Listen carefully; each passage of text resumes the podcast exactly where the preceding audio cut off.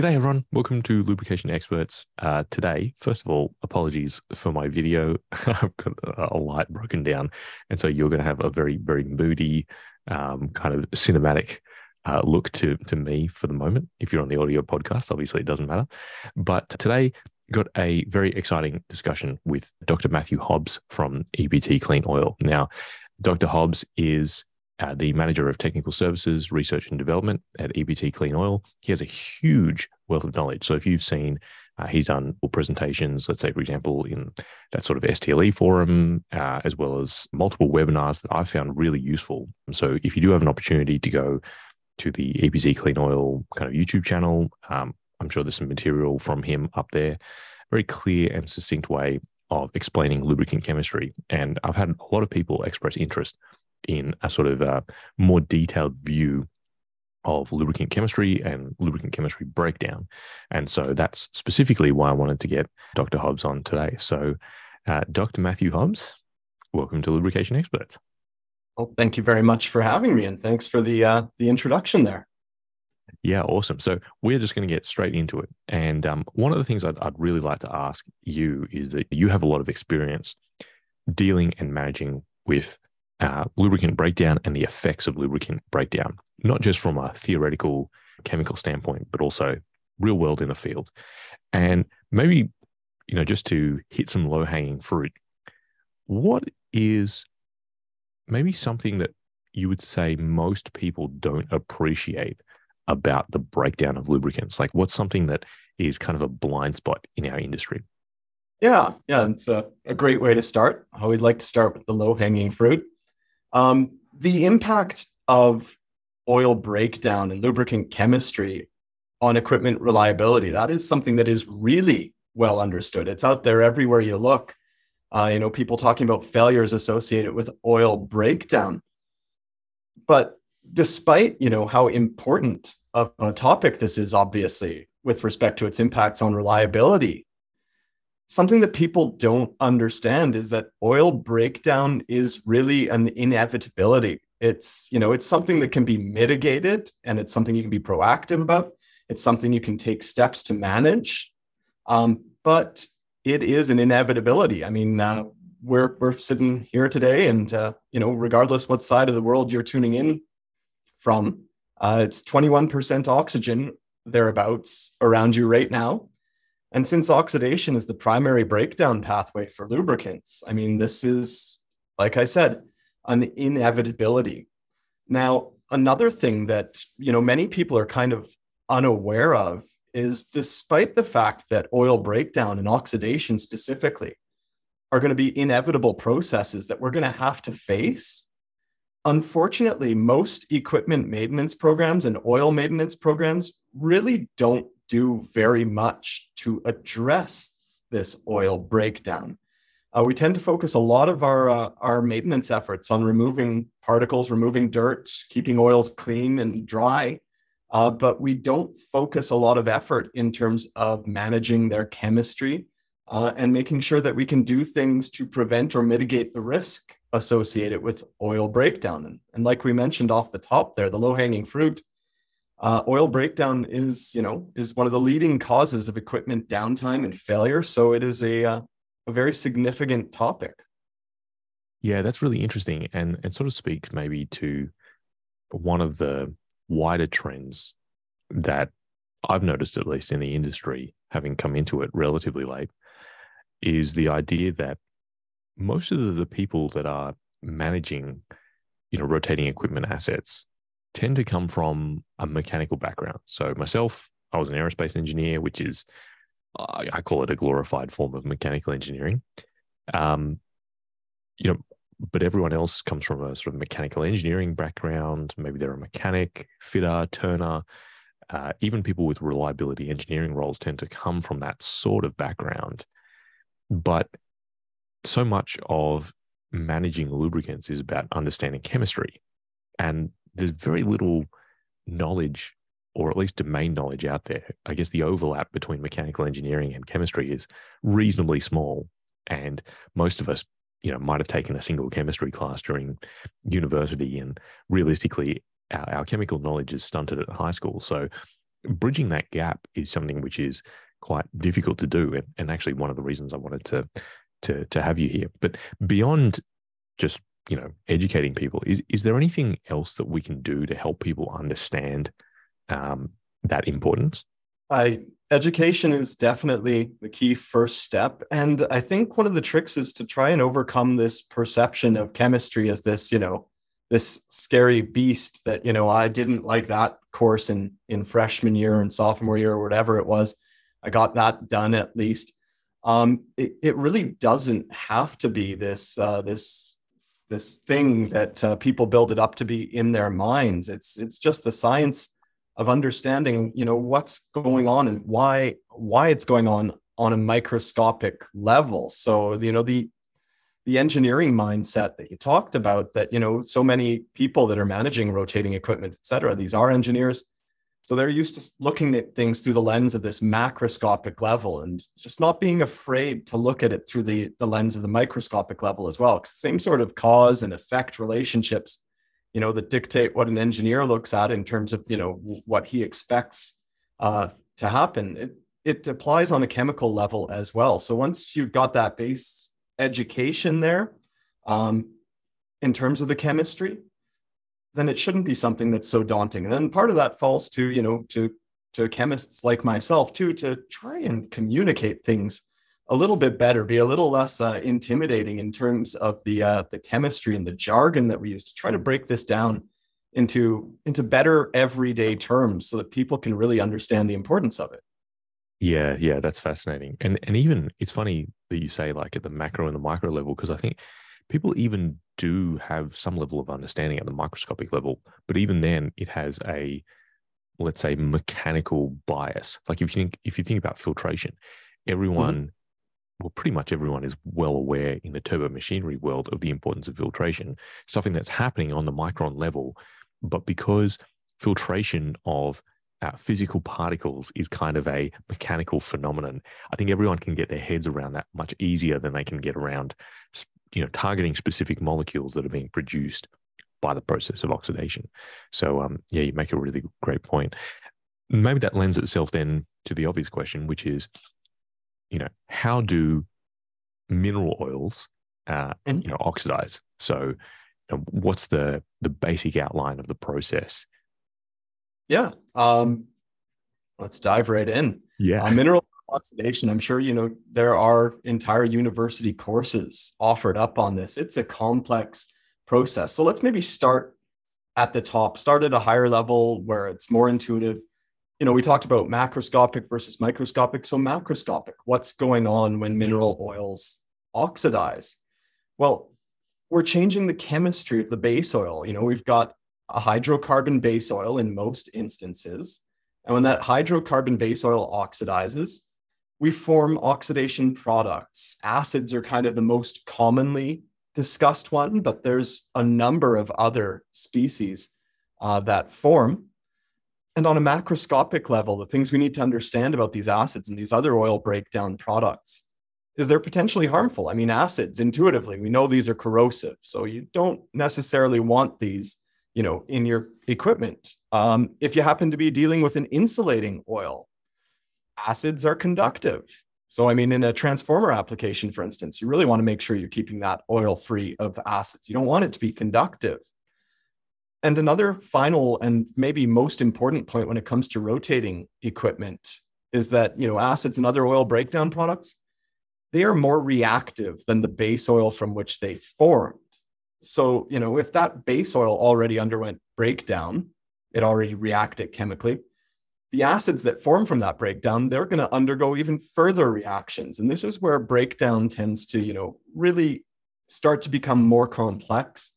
You know, acids can react with uh, with alcohols and they can form esters. We can have condensation reactions from various oxidation products. And at the end of the day, what these reactions tend to do is they tend to build bridges between these breakdown product molecules. They link them together so that we form oligomers and eventually polymers. And these higher molecular weight species, well, they become insoluble in the base oil itself. And this is when we start to see things like sludges forming and varnish deposits. And varnish is, of course, you know a very hot topic in in turbine applications, but uh, other applications as well. Yeah, that's uh that's I think a, a great introduction, and maybe just to double click on the idea of acid formation. Um, mm-hmm. One thing that I think is a source of confusion when we're talking about the chemistry of the breakdown products is that when people talk about acids, it's difficult to conceptualize of acids in an oil-based system. So if I can, you know, cast my mind back to high school chemistry, everything was, let's say hydrochloric acid was HCl, and you had that tiny little subscript down the bottom, which had, you know, AQ for aqueous. The idea that acids were really only corrosive and they only, well, I said, I guess the term is dissociated into the hydrogen ions in the presence of water. And even when you look at, say, for example, the total acid number test, you know, we take the oil and I, th- I think, what is it, glycol and isopropyl alcohol or something we mix it with, and then isopropyl alcohol and toluene yeah. with water so that we can get the acid formation. So, what does it mean to have an acid in an oil system? Yeah, um, it basically means that you have something that's reactive in there. I mean, we we look at acidity in terms of the in terms of the reactivity that you know we've been taught that they exhibit in water in aqueous solution because this is what we learn in high school chemistry and what we learn about acids. Um, but that reactivity it extends you know beyond it's it's not limited to an aqueous application. It can occur in an, agor- or an organic matrix, excuse me, like a base oil. Um, and that reactivity tends to drive a lot of these subsequent reactions that we talked about as being responsible for performing varnish, for forming sludges, and all of these breakdown products that ultimately impair the reliability of our systems. Yeah. Okay. So, one of the things that you talked about up the top was the inevitability of this reaction. You know, there's, a, there's oxygen all over the place. Um, so, at some level, that oxygen is going to oxidize. Uh, oxygen going to oxidize, going to. Um, but is there any kind of external uh, energy input that is required for that reaction to happen, or will will oxygen just oxidize any kind of base oil without the presence of some kind of energy to kind of give it a boost? Yeah, uh, the answer is that there is an energy input required. Every chemical process has an energy input that's really required to get the ball rolling in terms of that uh, that chemical reaction. And chemists call this the activation energy. So an analogy would be, you know, if you've got your uh, your trailer parked at the top of uh, a big hill or a mountain or something like that, and you've thrown a couple of you know wood blocks behind the tires to keep it from rolling down. Those wood blocks are your activation energy. You know, the, the chemical reaction is the trailer rolling downhill and you've got to overcome that wood block. So you got to push it just hard enough to tip it up over those wood blocks and get it rolling. And once it's rolling downhill, it is going to keep going. So when it comes to oxidation, there is an activation energy as well. It's a little bit complex when it comes to oxidation because there are so many different reactions that are involved in the breakdown process of you know hydrocarbons reacting with oxygen. This breakdown process proceeds via a free radical chain reaction. And that's a fancy way of saying that things go sideways in about a million different directions all at once oxygen itself is a diradical molecule so it can pull a hydrogen off of the hydrocarbon base oil. This generates an alkyl radical and when i say you know radical you know there's there's pop culture connotations to that but from a chemistry perspective it's not so good because radicals are extremely reactive and extremely unpredictable.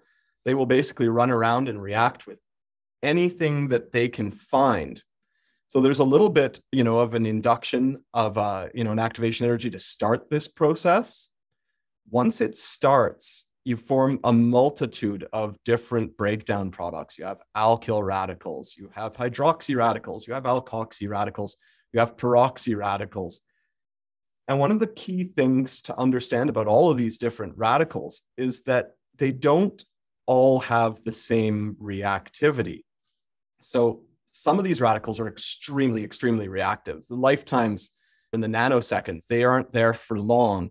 Uh, but other radicals, they persist for longer in this process. So this actually provides us, when you get into the oxidation mechanism in more detail, you know, an opportunity to kind of step in at these key points in the free radical chain process uh, that is involved in oxidative breakdown of lube oils. You know, the, the radicals that are extremely reactive and they're just gone as soon as they form, essentially, you got no hope of stopping those. But some of the other ones um, are involved in slower steps where you might have a chance to step in and to prevent this from going in 10 different directions at once and breaking down further. When it comes to activation energy specifically, one of the things that's that's key in oxidative breakdown is you know the formation of peroxides is commonplace when lube oils oxidize. And peroxides are a big deal because they're not radicals themselves but they can split to form two extremely reactive radicals. So these peroxides anything you can do to to prevent them from splitting and forming these two extremely reactive radicals is going to slow down the oxidative process significantly, hopefully, make it not as autocatalytic as it tends to be. And that peroxide breaking and forming into two radicals, it does require a pretty significant energy input and activation energy to get that going. So, this is where the impact of temperature on oil breakdown can really be felt. Uh, because, you know, if, if you have a higher temperature, you are giving, you know, peroxide radicals, for instance, the energy they need to get over that hump and to cleave into two different radicals, which are then going to go off in a million different directions and wreak havoc. Um, if you keep your temperatures low, you're much more likely that that peroxide is going to stay together and that it's not going to go off in a million directions. And we'll see, you know, I'm, I'm sure antioxidants are going to be part of the discussion we're talking about here when it comes to oil breakdown you know how antioxidants the strategies we've used chemically to develop these really you know rely on interrupting things at these at these peroxides at this key step here where things slow down just enough. There's enough of a bottleneck in this runaway reaction that is oxidation that at this bottleneck things slow down enough that you can have an impact. Yeah, right. Now, I, I, I, definitely want to ask you about antioxidants next, but just before we, we get into that, um, when you talk about uh, let's say, for example, temperature, giving more energy to the system. Uh, just want to, you know, quickly zone in on that so everyone gets a, an understanding of, of what exactly is meant by that. So, you know, temperature, I guess you could argue, is uh, kind of like a measure of the overall kinetic energy of the molecules in the system, right? So, as temperature increases, all of those molecules have more energy. Mm-hmm. So, uh, in terms of giving a system more energy, to produce uh, more oxidation. Sometimes we think of you know heating a system up, so purely giving it more temperature. But are there other things as well that we can avoid? You know, things like microdieseling and ESD and all this kind of stuff that are methods of of you know putting energy into the system that would catalyze more oxidation. Absolutely. And then some of those things that you mentioned there, like ESD and microdieseling, I mean, you're generating extreme temperatures when you have you know a sparking event or a micro dieseling event. So i mean that's that's a whole ton of energy going in right then and there. You know other things to consider is is pressure that these fluids are under. Reactions are going to take place generally faster at higher pressures. So i mean if you've got a high pressure pump system things are going to get degraded and broken down faster. And the reason for this is very similar to the reason that you know temperature impacts reactivity you know you, you mentioned the definition of temperature. It's the average kinetic energy the energy of motion of the molecules. Well when chemical reactions occur it, it requires at least two different molecules to bump into each other and to basically bump into each other hard enough to make that reaction actually go. So this is the activation energy hard enough. Um, you know we're going to have more collisions and those collisions are going to be of sufficient energy to get the reaction going when you're operating at high temperature, when you're operating at high pressure, when there are ESD or micro dieseling events. Yeah, that's uh, that's that's really interesting. So now now we sort of come to antioxidants, uh, which is, I think, a topic that's a little bit cloaked in mystery for the average person who deals with lubricants because we hear that oxidation is this pernicious process that goes on in every lubricant system. And there are these magic molecules inside lubricants called antioxidants, and they help to slow down that process.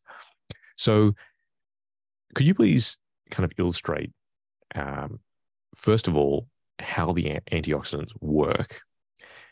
And then, while doing so, help explain the limitations as well of antioxidants because the obvious question that I get asked all the time is well, if antioxidants are able to uh, diminish the rate of oxidation, why am I doing these ruler tests to measure their depletion? Why don't they just add more antioxidants into the finished lubricant to begin with, so mm-hmm. that I don't I don't run out? So yep. um, maybe those two explanations would be would be helpful. Yeah, absolutely. I guess you know we'll start at the top. We'll you know talk about antioxidants, uh, how they work, because that's kind of a obviously a very key part of understanding this process. So basically, there's two strategies that you know different antioxidants will employ to try and mitigate oxidation. So there's there's one family of antioxidants that are referred to as radical scavengers.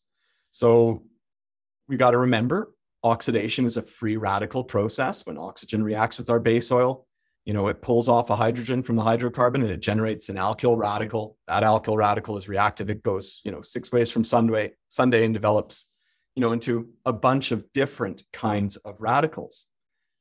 Radical scavengers are chemicals that have been developed in order to try and remove these radicals, to react with them preferentially so that they don't continue to propagate. Propagation is one of the key steps in a free radical chain uh, reaction mechanism.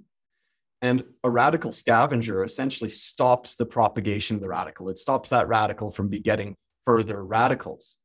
So when we talk about radical scavengers, we're most often referring to hindered phenols and aromatic amines. And I heard you mention the ruler test, linear sweep voltammetry. You know, this is the lab-based method that we can use to stay on top of what our amine and our phenol levels are. So we can understand you know whether our antioxidant additive pack is intact or whether it is depleted. So it's very important to be monitoring the levels of these antioxidants because another way of looking at them is they're, they're sacrificial. They are there to react with the oxygen or to react with the early steps of oxidative breakdown products these radicals they're there to take them out of the mix before that they can cause any harm so you start with 100% amine and or phenol and over time as they do their jobs they will deplete.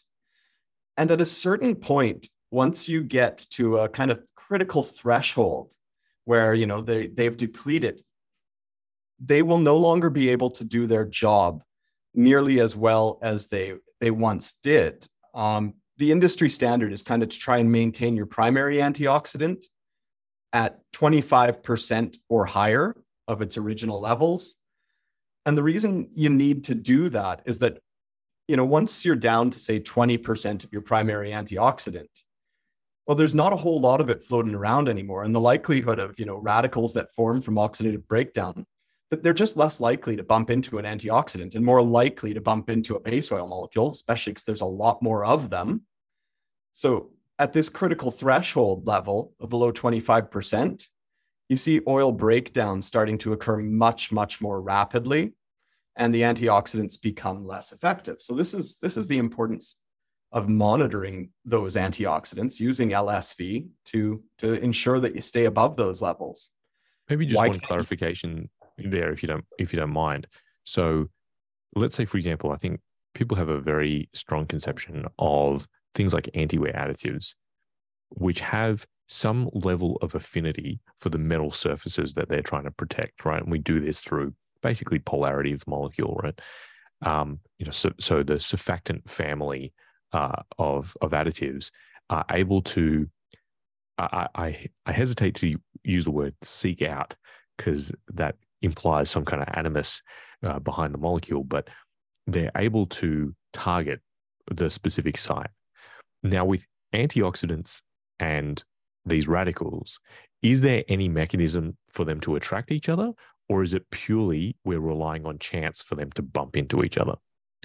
It's pure chance, but with a degree of engineering to that chance. And the engineering, in terms of the chemistry, you know, comes in in making sure that you know the antioxidants actually react with these radicals much much faster much more readily than the radicals would react with you know with base oil molecules that they would propagate the chain forward. Uh, so that's that's really the key there is that you know it, it, it is random chance in terms of what this radical is going to bump into but if that radical reacts with an antioxidant 10 to the power of 10 times faster than it does a base oil molecule, then you're going to see great antioxidant performance from that. The base oil is really only going to be negligibly oxidized by you know any any chance encounters it has, whereas the antioxidant is gonna is gonna do its job. Yeah, awesome, awesome. Um, so then I guess that that obvious question comes up of why don't we just have more antioxidants. What's the what's the limitation there? So, and this kind of comes into I like to look at this from the perspective of, you know, of a doctor prescribing some form of medication. Basically, any medicine, and in this instance, we're going to call it the antioxidants the medicine, they're not a panacea. You know, nothing exists in a vacuum. There are always side effects to anything that we do. And in the case of antioxidants, you know, the issue is that the antioxidants themselves are not entirely benign. Antioxidants have been shown to form sludges and deposits, you know, when they break down on their own.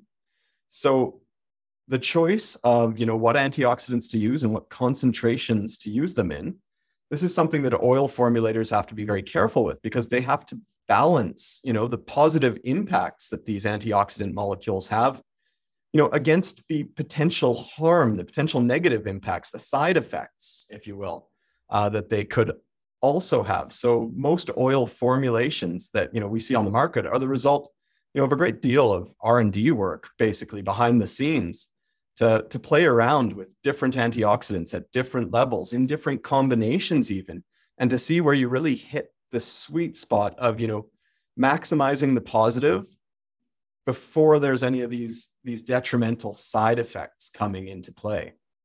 Mm, okay. Um, now that's a good segue into choosing a, a kind of an antioxidant system.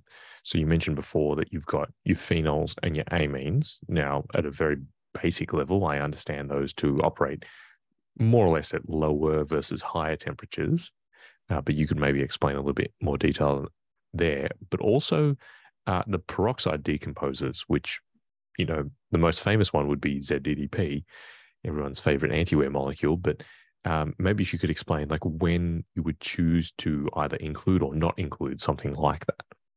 Yeah. And thank you for getting me on track a little bit there because I had mentioned that, you know, there's these two strategies when it comes to antioxidant formulation. Radical scavengers are the first. We talked about those, but the peroxide decomposers are the second. So I'm glad we got to come back, you know, up top to close out that uh, that part of the discussion. So these peroxide decomposers they operate on a different mechanism than the radical scavengers. They're not just going around mopping up radicals left, right, and center, but what they are doing is they are eliminating peroxides. And a little bit earlier on in this podcast, you know, we discussed how peroxides really represent an opportunity to, to step in and to stop autocatalytic breakdown when it comes to oxidation. Because the peroxides themselves are not radicals, but they can break themselves into two very reactive radicals, two reactive radicals that will, like I said previously, they'll just wreak havoc once they've formed. So a peroxide decomposer, usually an organosulfur or an organophosphorus compound like a ZDDP, it functions by basically taking that peroxide and decomposing it into something inert. Usually, this involves reaction with the sulfur or the phosphorus, uh, phosphorus, excuse me, part of the molecule. And you get things like sulfides that are converted to sulfoxides, uh, phosphites that are converted to phosphates, etc. And when you do this, you essentially neutralize that peroxide. You form something like an alcohol instead. which is unable to undergo, you know, facile cleavage, facile splitting into two uh, two um, radical components that are very reactive. And when you do this, you're just limiting the number of radicals that can exist in the system at any one time. And, and by doing that, you can slow down oxidation. Because again, the way that oxidation becomes auto, autocatalytic and that it really gets out of hand is when we have radicals begetting radicals and these multiply, you know, especially with peroxides where you can form two species from one. Uh, if you can cut that out of the equation right then and there, then you can slow the process down significantly. So, wow. So going back to uh, the split between the phenols and the amines, because they you've you've described them both as being, uh, you know, radical scavengers. So on the surface, they appear to be targeting the same kinds of molecules. But are there any other distinctions that we should draw between those two?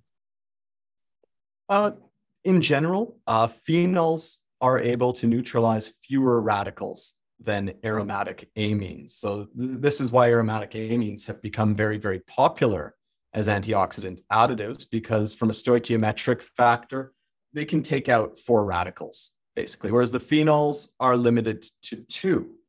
Um, so this is one of the distinctions between them. Uh, but you know that that isn't to say that a lubricant that contains you know an amine as its primary antioxidant is going to perform any better than one that has a phenol as its primary antioxidant. I mean, that's it's going to be, depend on the complex interplay, you know, of the base oil, of the additives themselves, of the additive's antioxidant activity, and then again those side effects that you know formulators have to consider, like whether or not that amine has any tendency to form sludges when it breaks down. Because obviously, if that's the case, you might be better off with the phenol in that in that instance. So everything has to be measured uh, experimentally and and sorted out. Yeah, yeah, interesting. Now, one of the I think the big um, trends, if you like, is that people are aware that um, different types of mineral oils, let's say, um, have different breakdown characteristics.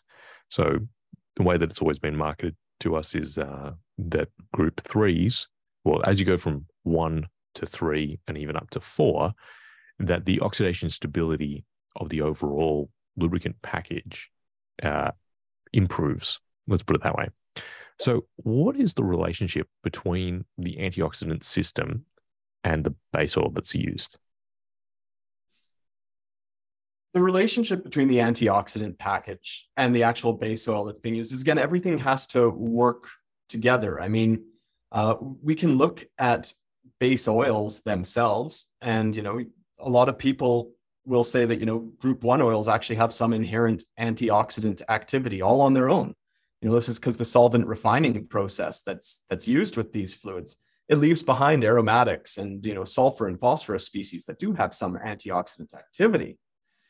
But we're not putting a base oil alone into our equipment. So what we have to do is we have to look at the lubricant holistically. Uh, that that obviously includes additives, and those additives are there for a reason. Those additives are there to make the performance of the finished lubricant what we need it to be. Now, when it comes to you know antioxidant behavior in group one versus group two, three, four, the more highly refined oils, you know, we see that these synthetic antioxidants that we add to systems, they are much more effective at protecting the more highly refined base oils. They are much more effective than the natural antioxidants that might exist to some degree in you know older solvent refined group 1 oils. Uh, and more importantly still from from a chemistry perspective, the actual base oil you know when you get up to the more highly refined oils you're dealing with you know with paraffins with aliphatics that are you know saturated hydrocarbons.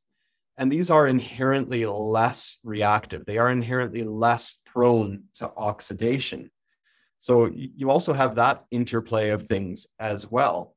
Uh, and the end result is that you know a group two or a group three oil is is most certainly or a group two or a group three lubricant i should say is most certainly going to outperform you know, a group one product on the basis of its oxidative resistance. It's simply going to be much more robust.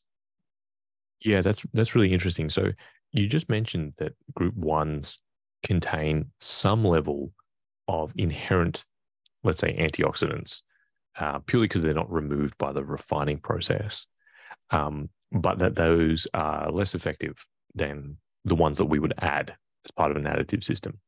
So is the problem there that, let's say, for example, we had a, a radical that's floating around in a group one system, is the problem that it is kind of equally likely to encounter a, let's call it natural antioxidant versus one that's part of the additive package. And the natural one is going to be less effective. And so the overall antioxidancy of the, the lubricant has reduced uh, because, like we said before, you know, these reaction uh, mechanisms are one of uh, bumping into each other, for, to use the, the very technical term. So, is that the problem with uh, with with group one oxidation stability? The real problem with group one oxidation stability is that the hydrocarbon base oil itself, there's a variety of unsaturated, you know, double bonds present there. These are obvious points of attack for not only oxygen, but you know, a number of the the breakdown products that result from oxidation as well. So you know, even if there is some inherent antioxidant activity to a few of the, you know, the organosulfur species that are left floating around that the solvent couldn't get out uh, of this group one oil, it, it really doesn't matter because the base oil is going to react, you know, perhaps by orders of magnitude, hmm. you know, more quickly when it when it encounters radicals. Radicals are just going to, you know, cleave, you know, carbon hydrogen bonds much more easily in that group one oil um, than they would in the group two or group three products that are much more saturated. They don't have, you know, all of these all of these points of attack basically that uh, that double bonds represent. Yeah, cool. And and just to you know simplify it, I guess for the audience as well, if there was any confusion, so any kind of unsaturated bonds within a hydrocarbon are sort of like double or triple bonds yep. uh, between carbon molecules. Uh, sorry, between carbon atoms, and um, the the refining process, which you probably hear about being hydrotreating or hydrocracking, is uh, you know a method that we use in refining to remove uh, those unsaturated bonds and and saturate them. Um, now, as we as we start to sort of uh, wrap up here, um, I think now is the is where we can get helpful for people. So now they understand all the processes behind it and everything that's in their lubricant to help protect it. So now, what are the methods that we can use to sort of uh, manage uh, that chemistry that's going on uh, and and slow down the rate of oxidation and potentially even remove some of the byproducts? Yep. Yeah, absolutely. So one of the first and obvious things that that we can do to try and limit the rate of oxidation is to maintain systems at lower temperatures if possible. I mean, we talked about how much energy, you know, kinetic energy, temperature is required to get these reactions started. And I mean, they're always going to occur, they're inevitable, but they occur faster the more energy you give a system. And there's, you know, there's a law that people, anyone that took freshman chem probably heard the Arrhenius law at some point. Basically, for, you know, every increase of 10 degrees Celsius, you're going to double the rate of reaction. And that includes oxidative reactions and the breakdown reactions that occur afterwards to generate sludges and varnish. So I mean, if you have the opportunity to, you know, to operate your system at 10 degrees cooler than you currently are, you're going to have the rate of breakdown, and that's pretty significant. If you operate 20 degrees cooler, you're, you know, you're 25% of the rate of breakdown that you would have been initially. So this is a good first step. Other things that we can do to, you know, to mitigate the risk of oxidation, well, let's try and keep the oxygen from reacting with our lubricants. It's a little bit tough, like I mentioned, under this oxygen atmosphere that is wonderful for breathing, but terrible for hydrocarbon base oils. But there are some things we can do. We can make sure that we maintain our lubricants so that they have, you know, good foaming characteristics. They don't form foams. Uh, they have good air release properties. They don't hold air bubbles, you know, in solution for longer because when you have foam and bubbles in your oil, you're providing a whole lot more surface and area for oxygen to get into the fluid. So if you can keep oils in good condition so that they're not overly exposed to oxygen like this, you know, you are a, a few steps forward in this battle against oxidation. You can be even more proactive than that. You know, we exist under, you know, an oxygen nitrogen atmosphere, but that does not mean that our oils have to. In, in a number of systems, it's possible to blanket your reservoir with an inert gas like nitrogen. Um, and when you do this, you know, you're eliminating one of the most common, one of the key contact points with oxygen. And, you know, you're going to have nitrogen dissolved in your system potentially instead of oxygen, much, much less reactive. Uh, so, you know, there are products out there. EPT Clean Oil offers uh, a product in that vein. It converts, you know, it converts shop air into 98, 99% pure nitrogen gas, which is dry. We call it the TMRN2. Uh, and this and uh, and other products that that provide an inert atmosphere can just eliminate that touch point with oxidation, make it much less of an inevitability. Um, another thing that you can do in terms of in terms of oil maintenance to actually be a bit more proactive like i said right off the top you know our, our maintenance programs are unfortunately quite limited to particle removal and water removal and it's really important to keep oils clean and dry uh, absolutely key there uh, but we're not paying a lot of attention to managing our lubricant chemistry so if oxidation is an inevitability, you know, even under an inert atmosphere, there's going to be oxygen in the system at some point. There's going to be oxidation occurring and breakdown occurring at some point. If this breakdown is an inevitability, then why not bring in filtration systems that can actually effectively remove the breakdown products that lead to the formation of varnish, that lead to all of these problems? And in this regard, you know, ion exchange resins have proven to be quite effective at varnish removal at EPT Clean Oil, we're big advocates for our ICB ion exchange resins. We have specifically tailored these and engineered these for use in different lubricant applications so that you know you get selective removal of oil breakdown products, oxidation products before they have an opportunity to lead to problems and to cause equipment related issues. I think the last thing that I'd advocate for, you know, in terms of mitigating the risks associated with oxidation. Part of lubricant chemistry management is good oil analysis. You are blind to problems that you cannot see. And oil analysis is really your window into a lubricant's condition, into its chemistry. So you need to be running the right tests, you need to be running them the right way and at the right frequency so that you can actually get this good picture of your lubricant's condition. And all too often, you know, we see people that that are doing oil analysis, but they're relying on, I like to call it the budget package from your local lab. You know, for anywhere between 15 and $40, you can get acid number and metals and viscosity, a particle count, and water. And it's really important to be on top of all of these, but they're not really giving you much of a window into your lubricant's chemistry. I mean, the acid number is to some degree, uh, but we have seen a number of instances with modern oil formulations uh, where you know acids aren't forming, but varnish still is.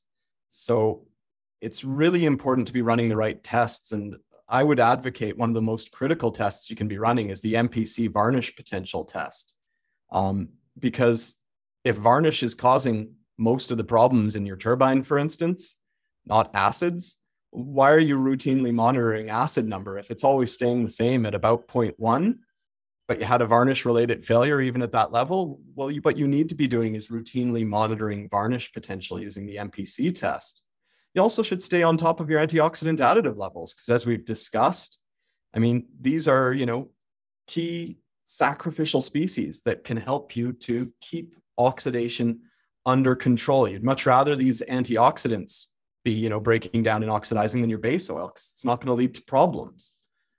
So in order to do that you need to monitor them. You can do this using an rpvot test. It gives you an idea of how much oxidative resistance your oil has left behind or linear sweep voltammetry commonly known as ruler you know you can look at your antioxidant levels that way as well because part of lubricant chemistry management isn't just removing oil breakdown products as they form and actually addressing that problem but it's making sure that your lubricant's chemistry can actually manage itself still, that there are antioxidants left and that that oil you know, is is basically fit for continued use under our oxygen atmosphere.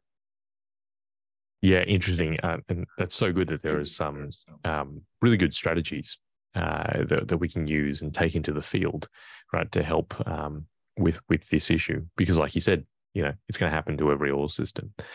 Um, as we wrap up here, I always like to ask a question about the future and, and what kind of what's on the horizon. And uh, beyond the technologies that you've already discussed, is there anything that you kind of view, whether it's uh, a specific technology or best practice, that you could see on the future, um, which might be about to be adopted, which could help people uh, with this issue?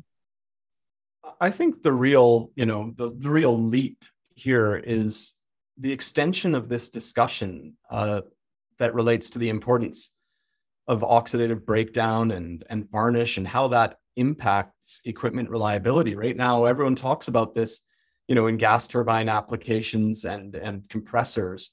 Uh, but, you know, we see varnish all over the place in many, many different applications and in many different kinds of oils and in, in group five synthetics that aren't even hydrocarbon based oils. So I think the real next leap here is the extension of what we've learned, you know, with our turbine and our compressor oils into different fluid types and you know how we can how we can tailor uh, technologies like ion exchange in order to remove varnish and to manage the chemistry of these lubricants uh, as well because it's it's a very narrow uh, it, it, the problem of varnish, when viewed only through the lens of gas turbines or compressors, is is incredibly narrow. But it's it's a much more pervasive issue than people realize. And part of the issue associated with that is that you know people are blind to what they're not seeing. So if they're not running tests like the MPC test and evaluating their fluids varnish potential, then well, you don't know what you don't know until the equipment fails. Yeah, that's uh, that's so interesting. Well, um, Dr. Matthew Hobbs, thank you for such a you know articulate and and very succinct uh, explanation of oxidation breakdown in lubricants, how to manage uh, those those breakdown products, uh, and some strategies that we can take into the field as well. I think that's uh, some really good insights that I think a lot of people will be able to pick up on. So, really appreciate your time today, and uh, yeah, we'll we'll definitely talk again soon. Well, thank you very much for having me.